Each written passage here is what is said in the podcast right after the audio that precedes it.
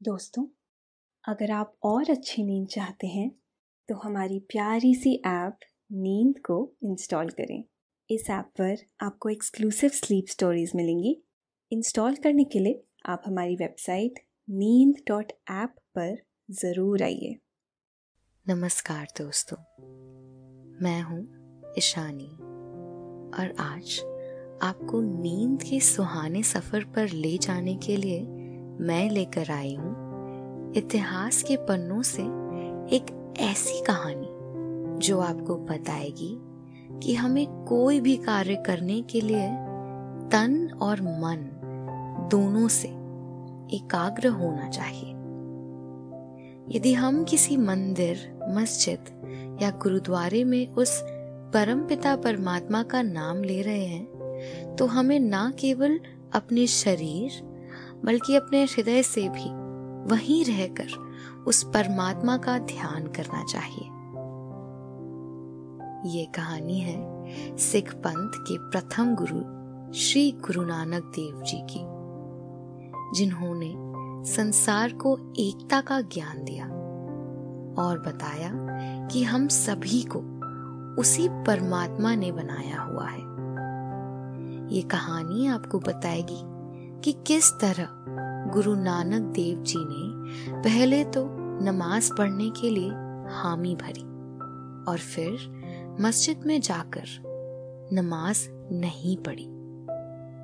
इसके बाद उनके साथ क्या हुआ? जानने के लिए सुनते हैं आज की कहानी। लेकिन उससे पहले आप अपने आसपास की सारी लाइट्स ऑफ़ करके आराम से लेट जाएँ। अपनी आँखें धीरे से बंद कर लीजिए। अब थोड़ा सा अपने शरीर को आराम दीजिए। थोड़ा और आराम। अपने शरीर को बिल्कुल ढीला छोड़ दीजिए।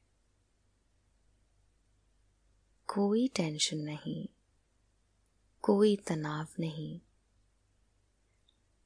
अपने दिमाग में चल रहे सभी विचारों को, चिंताओं को त्याग दे। एक शांति सी महसूस करें।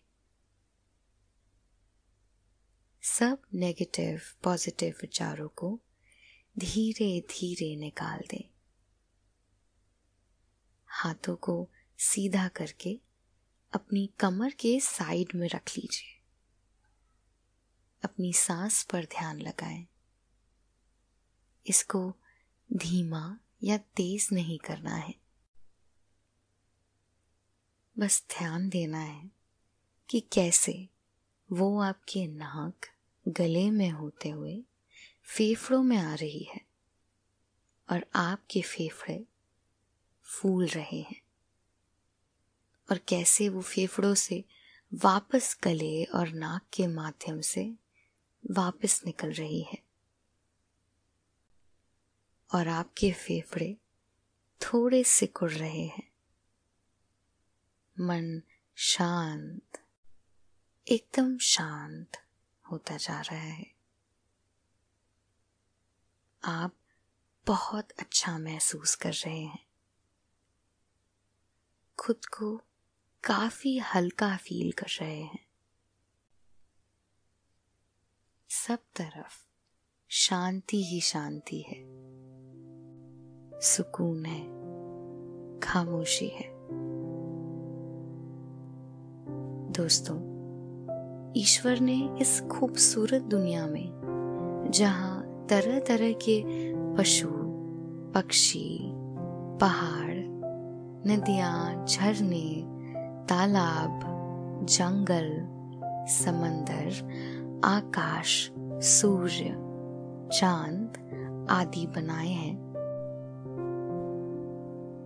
वहीं उस परम पिता परमात्मा ने भांति भांति के मनुष्य भी बनाए हैं, जिसके हाव भाव हाथ, पैर, नाक, कान, आँखें आदि सब कुछ एक जैसा ही है।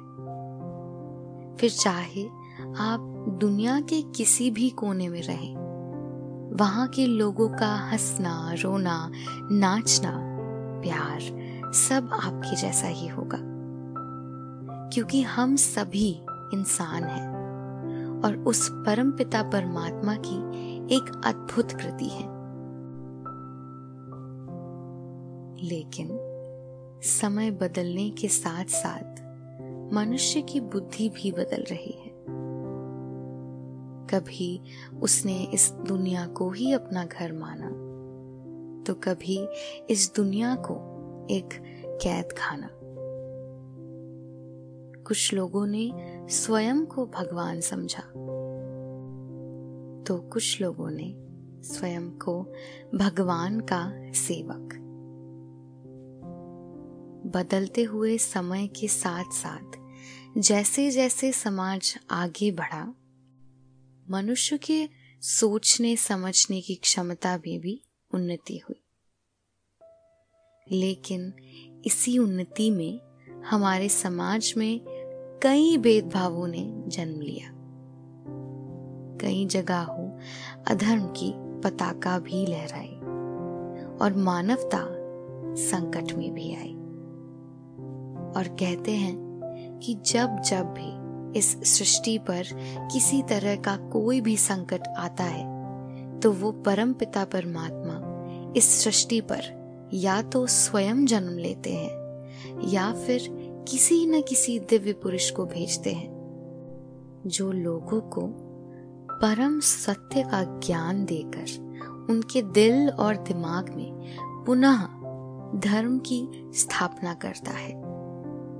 श्रीमद् भागवत गीता में भी श्री कृष्ण स्वयं कहते हैं कि यदा यदा ही धर्मस्य ग्लानिर्भवती भारत, अभ्युत्थानम धर्मस्य तदात्मन सृजामहे।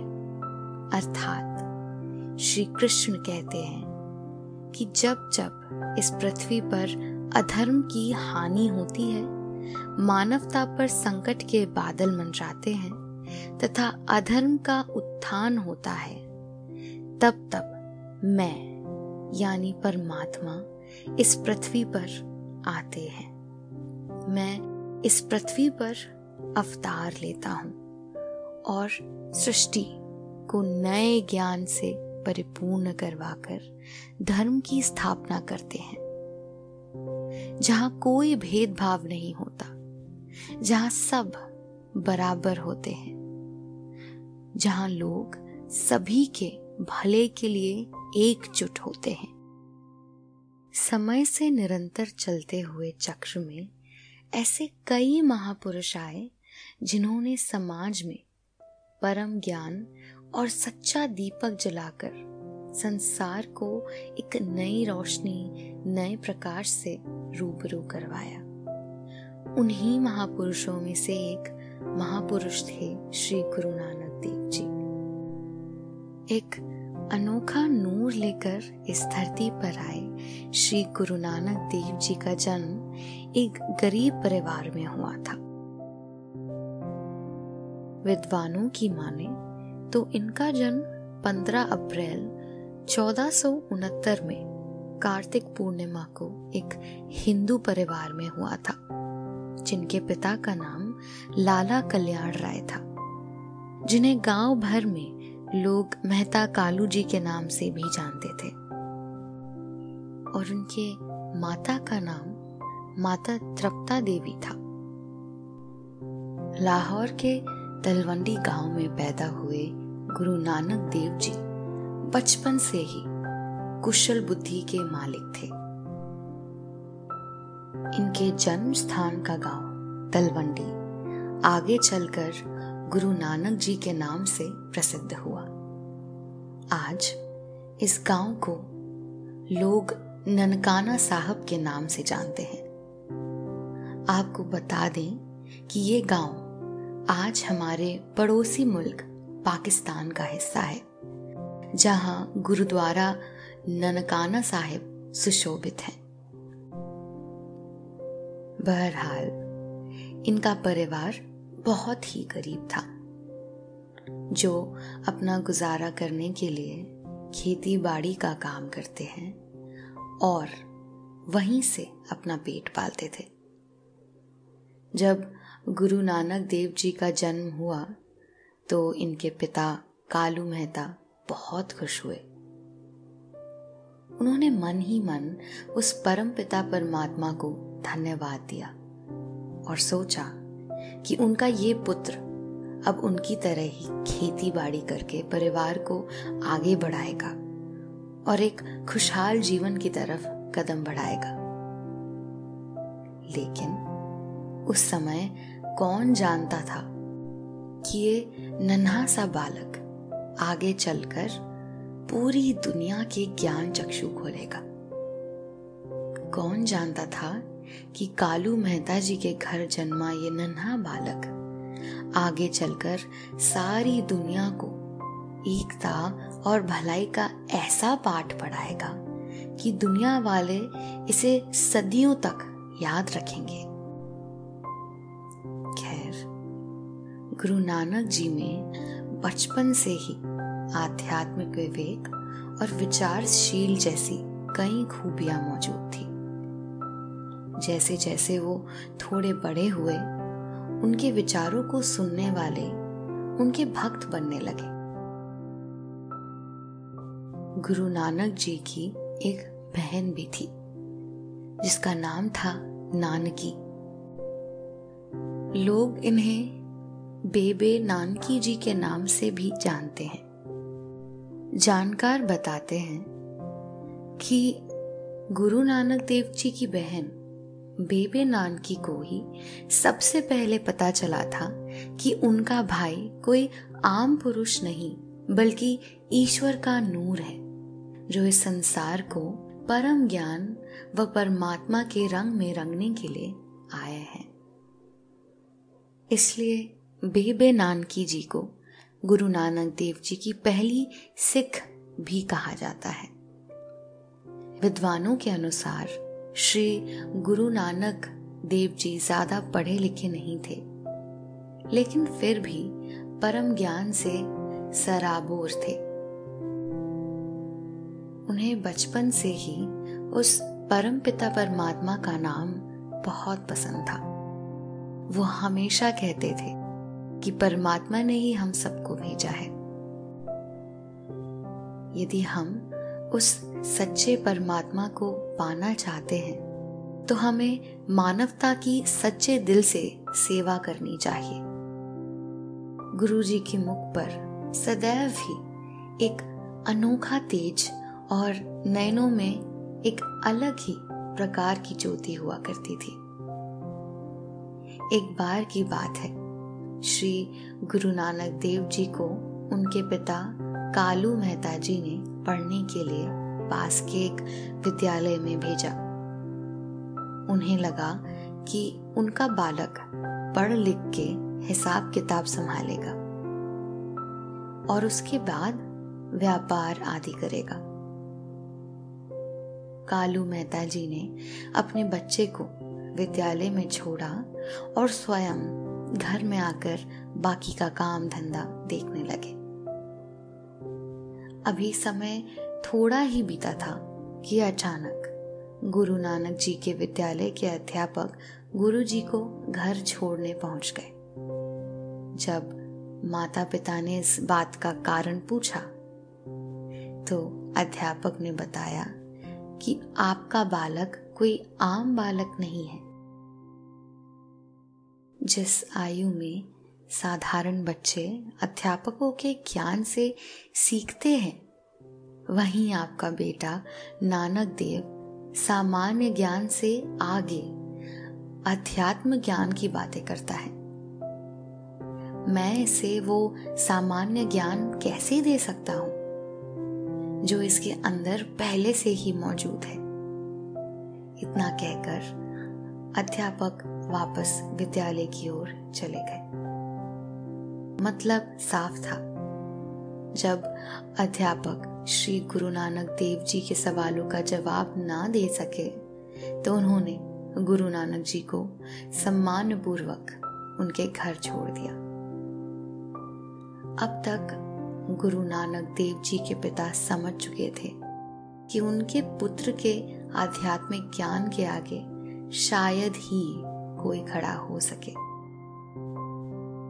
इसीलिए गुरु नानक देव जी के पिता कालू मेहता जी ने सोचा कि वो उन्हें व्यापार की दुनिया में उतार कर देखेंगे। हो सकता है कि उनके पुत्र, यानी गुरु नानक देव जी का ज्ञान व्यापार में सफलता प्राप्त करके लौटे।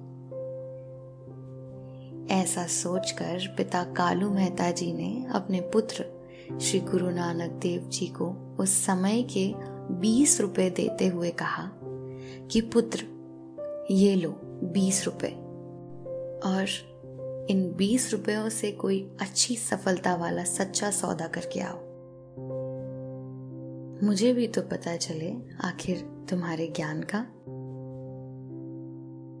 बाल अवस्था के गुरु नानक देव जी ने बड़े ही भोलेपन से बीस रुपए पकड़े और पिताजी की आज्ञा अनुसार निकल पड़े सच्चे सौदे के लिए। गुरु जी को बचपन से ही हर मनुष्य में उस परम पिता परमात्मा का अंश दिखता था। इतना ही नहीं, इन्हें साधु संतों की मंडली संग भजन गाना और ईश्वर को याद करने में बहुत आनंद आता था। पिताजी से पैसे लेकर जब गुरु नानक देव जी सच्चे सौदे, यानी एक सफल व्यापार करने के लिए निकले तो रास्ते में उन्हें कुछ संत साधुओं की एक मंडली दिखाई दी, जो गली में ज़ोर ज़ोर से परमात्मा के भजन गा रही थी। साधुओं की मंडली को देखकर प्रतीत हो रहा था कि वो कई दिनों से भूखे हैं और भोजन को तरस रहे हैं। फिर क्या था? गुरु नानक देव जी ने ना आप देखा, ना ताव, और उन बीस रुपयों से बिना कुछ सोचे, बिना कोई संकोच किए, अपने परमात्मा को याद किया और उन भूखे तथा गरीब साधुओं को भर पेट भोजन करवा दिया। साधुओं ने भोजन ग्रहण करके गुरु नानक जी को बहुत सारा आशीर्वाद और दुआएँ दी। साधुओं की मंडली को भोजन करवाकर गुरुजी को एक अजीब सी खुशी का एहसास हुआ और वो परमात्मा को धन्यवाद करके सीधा अपने घर, अपने पिताजी के पास लौट आए। पिताजी ने जैसे ही देखा कि पुत्र बहुत जल्दी घर वापस आ गया है तो उन्होंने दिल ही दिल में सोचा कि हो ना हो, उनका पुत्र ज़रूर कोई सच्चा सौदा, कोई सफल व्यापार करके ही लौटा होगा। उन्होंने अपने पुत्र गुरु नानक देव जी से पूछा, बेटा, क्या सौदा करके आए हो? गुरु नानक जी ने बड़े ही विनम्रता और सहज भाव से उत्तर देते हुए कहा, पिताजी, मैं बहुत ही सीधा और सच्चा सौदा करके आया हूँ। मेरे सौदे से परमात्मा ज़रूर खुश होंगे। मैंने भूख से तड़पते हुए उन बेचारे भूखे साधुओं की मंडली को भोजन करवाया है। भोजन ग्रहण करके उन साधुओं ने मुझे खूब दुआएँ दी। और यही तो सबसे पवित्र और सबसे सच्चा सौदा है। ये बात सुनकर उनके पिताजी बहुत नाराज़ हुए। और गुरु नानक देव जी को उनकी बड़ी बहन बेबे नानकी जी के पास सुल्तानपुर भेज दिया, जहाँ नवाब दौलत खान लोधी के मोदी खाने में गुरु नानक देव जी ने नौकरी की। और तेरा तेरा का उच्चारण करते हुए मानवता की भलाई का कार्य करते रहे। तेरा के अर्थ में वे कहते थे कि सब कुछ तेरा, यानी परमात्मा का ही है। उसकी संतानों का ही है। इसीलिए हमें किसी भी चीज़ पर अहंकार नहीं करना चाहिए। गुरु नानक देव जी ने देश विदेश में जा जाकर लोगों को परम ज्ञान और सत्य का पाठ पढ़ाया और लोगों के बीच से जातिवाद को समाप्त किया। जब मुगल राज भारत में आया था, उस समय यहाँ पर हिंदू और मुस्लिम दोनों धर्म के लोग रहते थे। लेकिन सभी अपने धर्म पर ही अड़िल थे। इस पर गुरु नानक देव जी कहते कि हम सभी एक ही हैं। हम सभी में से एक ही राम और एक ही शक्ति बोलती तथा बात करती है। इसीलिए हमें एक होकर ही उस परम पिता परमात्मा का ध्यान करना चाहिए। उसका शुक्रिया अदा करना चाहिए। कहते हैं एक बार गुरु नानक देव जी लाहौर के गाँव में लोगों पर अपने सत्संग की वर्षा कर रहे थे और बता रहे थे कि हम सभी को बनाने वाला एक ही परमात्मा है और हम सभी को उसी की शरण में जाना है। इसीलिए मनुष्य में नहीं बल्कि मनुष्य के दोषों पर गौर करो, ताकि हम सभी मिलकर उसे दूर कर सके। वो अपनी बाड़ी में फरमाते हैं कि ना कोई हिंदू है और ना ही कोई मुसलमान। सभी एक नूर के उपजे हैं। उनकी ये बातें, ये असाधारण से उपदेश गाँव में हवा की तरह फैल गए। जब असामाजिक तत्वों को गुरु नानक देव जी की इस तरह की बाणी का पता चला तो वो काजी साहब और उस समय के शाही नवाब दौलत खान को लेकर तुरंत गुरुजी के पास आ पहुँच गए और गुरुजी को कहने लगे, बाबा आप तो कहते हैं कि इस दुनिया में ना कोई हिंदू, ना कोई मुसलमान है। अगर इन दोनों में कोई फ़र्क नहीं है तो आप हमारे साथ मस्जिद में चलकर नमाज़ क्यों नहीं पढ़ते? गुरु नानक देव जी ने नवाब दौलत खां तथा वहाँ आए हुए काजी साहब के चेहरे को देखा और वो समझ गए कि ये अंधकार में है। इसीलिए इन्हें दिव्य ज्ञान की परम ज्योति की आवश्यकता है। गुरुजी ने बिना समय गवाए कहा, ठीक है, मुझे नमाज़ पढ़ने में कोई परेशानी नहीं है। आप जहाँ कहेंगे, मैं वहीं जाकर उस परम पिता परमात्मा की सेवा में हाजिरी दे सकता हूँ। गुरु जी से इतना सुनते ही नवाब दौलत खान और गाजी साहब उन्हें मस्जिद में ले गए और नमाज़ पढ़ने के समय की प्रतीक्षा करने लगे। दूसरी ओर, श्री गुरु नानक देव जी की मस्जिद में नमाज़ पढ़ने की बात भी दूर दूर तक फैल गई। जैसे जैसे लोगों को पता चलने लगा कि आज गुरुजी नवाब दौलत खां और काजी साहब के सामने मस्जिद में नमाज़ पढ़ने वाले हैं। वैसे वैसे ही लोग अपना अपना काम निपटाकर मस्जिद में गुरुजी को नमाज़ पढ़ता हुआ देखने आने लगे। जैसे जैसे समय गुजरता गया, लोगों का जमावड़ा बढ़ने लगा। जैसे ही नमाज़ का समय हुआ, काजी साहब व नवाब दौलत, खां समेत सभी मुसलमानों ने उस अल्लाह को याद करते हुए नमाज़ अदा की। लेकिन श्री गुरु नानक देव जी ज्यो के त्यो खड़े रहे। ये देखकर सभी लोग हैरान व हक्के बके रह गए और सोचने लगे कि गुरु नानक देव जी ने नवाब के सामने गुस्ताखी की है। क्या नवाब साहब इन्हें माफ़ी कबूल फरमाएँगे। कुछ लोग सोच रहे थे कि अब गुरु नानक देव जी को शायद नवाब दौलत खां सजा देंगे।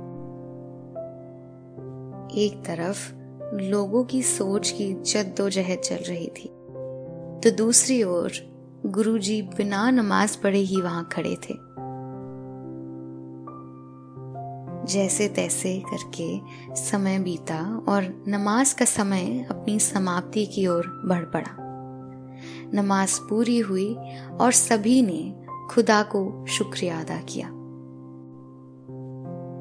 जैसे ही सब कार्य समाप्त हुआ, नवाब दौलत खान ने गुरूर भरी आवाज़ में श्री गुरु नानक देव जी से कहा, बाबा, आप तो कहते हो कि हिंदू और मुसलमान दोनों में कोई फ़र्क नहीं होता। आपके लिए दोनों एक जैसे ही हैं। यदि ऐसा सच में है तो आपने हमारे साथ यहाँ पवित्र नमाज़ क्यों नहीं पढ़ी? आखिर अल्लाह की नज़र में आपने इतनी बड़ी गुस्ताखी क्यों की? गुरु नानक देव जी ने बड़े ही कोमलता से उत्तर दिया। नवाब साहब अगर देखा जाए तो आपने भी तो यहाँ नमाज़ नहीं अदा की। इस पर नमाज़ दौलत खां ज़ोर से हंसता हुआ बोला, बाबा जी, मुझे यहाँ नमाज़ पढ़ते हुए सभी लोगों ने देखा है। यहाँ हाजिर हुआ बच्चा बच्चा इस बात का गवाह है कि मैंने नवाब दौलत खान ने सभी के सामने इस मस्जिद में उस अल्लाह सुबह व ताला की खिदमत में नमाज़ अदा फरमाई है। गुरु नानक देव जी ने बड़ी ही कोमलता से नवाब दौलत खां की बड़ी बड़ी बातें सुनी और बड़े ही प्रेम और कोमल स्वर में बोले, नवाब साहब, यहाँ उपस्थित बच्चे बच्चे ने भले ही आपको नमाज़ पढ़ते हुए देखा हो, भले ही यहाँ के सभी लोग आपके हक में हो लेकिन फिर भी मैं दावे से कह सकता हूँ कि आपने नमाज़ बिल्कुल भी नहीं पढ़ी। श्री गुरु नानक देव जी ने फरमाया, नवाब साहब, भले ही आप शारीरिक रूप से यहाँ नमाज़ पढ़ते हुए दिख रहे थे, लेकिन आपका मन तो यहाँ बिल्कुल भी उपस्थित नहीं था। वो तो अफ़गानिस्तान के काबुल में बढ़िया और बेहतरीन नस्ल के घोड़े खरीदने में व्यस्त था। गुरु नानक देव जी से ये बात सुनकर नवाब दौलत खां के जैसे पैरों तरे ज़मीन निकल गई हो। वो पूरी तरह से हक्के बक्के रह गए। ऐसा इसीलिए क्योंकि नवाब दौलत खां का मन सच में ही अफ़गानिस्तान के काबुल में बढ़िया नस्ल के घोड़ों के बारे में सोच रहा था। नवाब दौलत खां एकदम डर गए। उन्हें लगा कि ये कोई पहुँचा हुआ फकीर लगता है, जिसे अंतर मन की बातों के बारे में भी पता चल जाता है।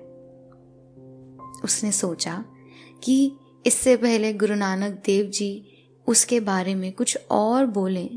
उसने गुरु नानक देव जी के सामने शीश झुकाए और अपनी करनी की क्षमा मांगी। इसके बाद वे गुरु नानक देव जी के सामने शीश झुकाकर खड़े हो गए। ये नज़ारा देखकर वहाँ उपस्थित सभी लोग हैरान हो गए। सभी के होठों पर एक ही तरह की चुप्पी ने दस्तक दे दी थी। लोगों के मन में कई तरह के अलग अलग विचार आ जा रहे थे। जैसे ही वहाँ उपस्थित काजी साहब ने देखा कि मामला उनके हाथ से निकल रहा है। तो वो चुप्पी को तोड़ते हुए बोले, बाबा जी तनिक मेरी बात पर भी ध्यान दीजिए। यदि नवाब दौलत खां साहब यहाँ पर मौजूद नहीं थे तो आप मेरे साथ ही नमाज़ पढ़ लेते। मैं तो यही मौजूद था। अल्लाह ताला की पनाह में, उसकी खिदमत में, उसके मस्जिद में। काजी साहब की आवाज़ सुनकर गुरु नानक देव जी का ध्यान उनकी ओर गया और वो उनकी बातों को सुनते ही बड़े प्रेम और आदर भाव से बोले, काजी साहब, मैं तो चाहता ही था कि आपके साथ ही उस परवरदिगार, उस अल्लाह सुबहान व ताला तथा उस सर्वश्रेष्ठ परमात्मा की हाजिरी में नमाज़ पढ़ूं। लेकिन काजी साहब आप भी केवल शारीरिक रूप से ही यहाँ मौजूद थे। नमाज़ पढ़ने के समय तो आपका अंतर मन भी आपके घर में था, जहाँ आपकी गाय ने एक नए बछड़े को जन्म दिया है। आपका मन तो उस नमाज़ पढ़ने के समय बछड़े की देखभाल में लगा हुआ था। आप सोच रहे थे कि कहीं वो नन्हा बछड़ा इधर उधर घूमता हुआ कुएँ में ना गिर जाए। श्री गुरु नानक देव जी से ये वचन सुनकर काजी साहब एकदम दंग रह गए। उन्होंने कभी सोचा भी नहीं था कि गुरु नानक जी उनके मन की बातों को भी इतनी आसानी से जान लेंगे। गुरु नानक देव जी की बातें सुनकर काजी समझ गए थे कि ये कोई साधारण व्यक्ति नहीं है। ये तो कोई पहुँचा हुआ फकीर है, जो दुनिया को दिव्य ज्ञान के प्रकाश से रोशन करने आया है। गुरु जी ने फरमाया कि भगवान के ऐसे नाम लेने का क्या अर्थ, जिसे सिर्फ़ दिखावे के लिए ही किया जाए। उन्होंने कहा कि नमाज़ का असली फल तो आपको तभी मिलेगा जब आप सच्चे मन से अपने रब को याद करेंगे, उसकी स्तुति करेंगे। दिखावे से ये संसार खुश हो सकता है, लेकिन वो परमात्मा कभी प्रसन्न नहीं होंगे। और जब परमात्मा प्रसन्न नहीं होंगे, तब हमें संकट घेर लेंगे। इसीलिए जब जब भी उस परम पिता परमात्मा का नाम लो तो मन समर्पित करते हुए ही लो। श्री गुरु नानक देव जी के दिव्य उपदेश सुनते हुए काजी साहब ने गुरु नानक देव जी से अपने किए पर क्षमा मांगी और कहा, हे अल्लाह के नेक बंदे, हे पहुँचे हुए संत फकीर, यदि हो सके तो मुझे माफ़ कर देना। उसके बाद सभी ने गुरु नानक देव जी को अल्लाह का नूर मानते हुए उन्हें सजदा किया और गुरु जी से सच्ची नमाज़ का अर्थ समझा। दोस्तों, गुरु नानक देव जी ही थे जिन्होंने सिख पंथ की शुरुआत की और लोगों को बताया कि मानवता की सेवा करने से ही उस परम पिता परमेश्वर को पाया जा सकता है। गुरु नानक देव जी के सिख आज भी सारी दुनिया में मानव सेवा करते हुए देखे जा सकते हैं। यदि आप भी गुरु नानक देव जी के सिद्धांतों पर चलना शुरू कर देंगे तो यकीनन आप भी उनके मानव जन्म को सफल बना सकते हैं। आपने ये कहानी सुनी। अब आप काफ़ी अच्छा महसूस कर रहे हैं और आपको नींद आ रही है। निंदिया रानी धीरे धीरे आपको सुला रही है। आपकी आँखें भारी हो रही हैं। आप नींद के आगोश में समाते चले जा रहे हैं। समाते चले जा रहे हैं। शुभ रात्रि।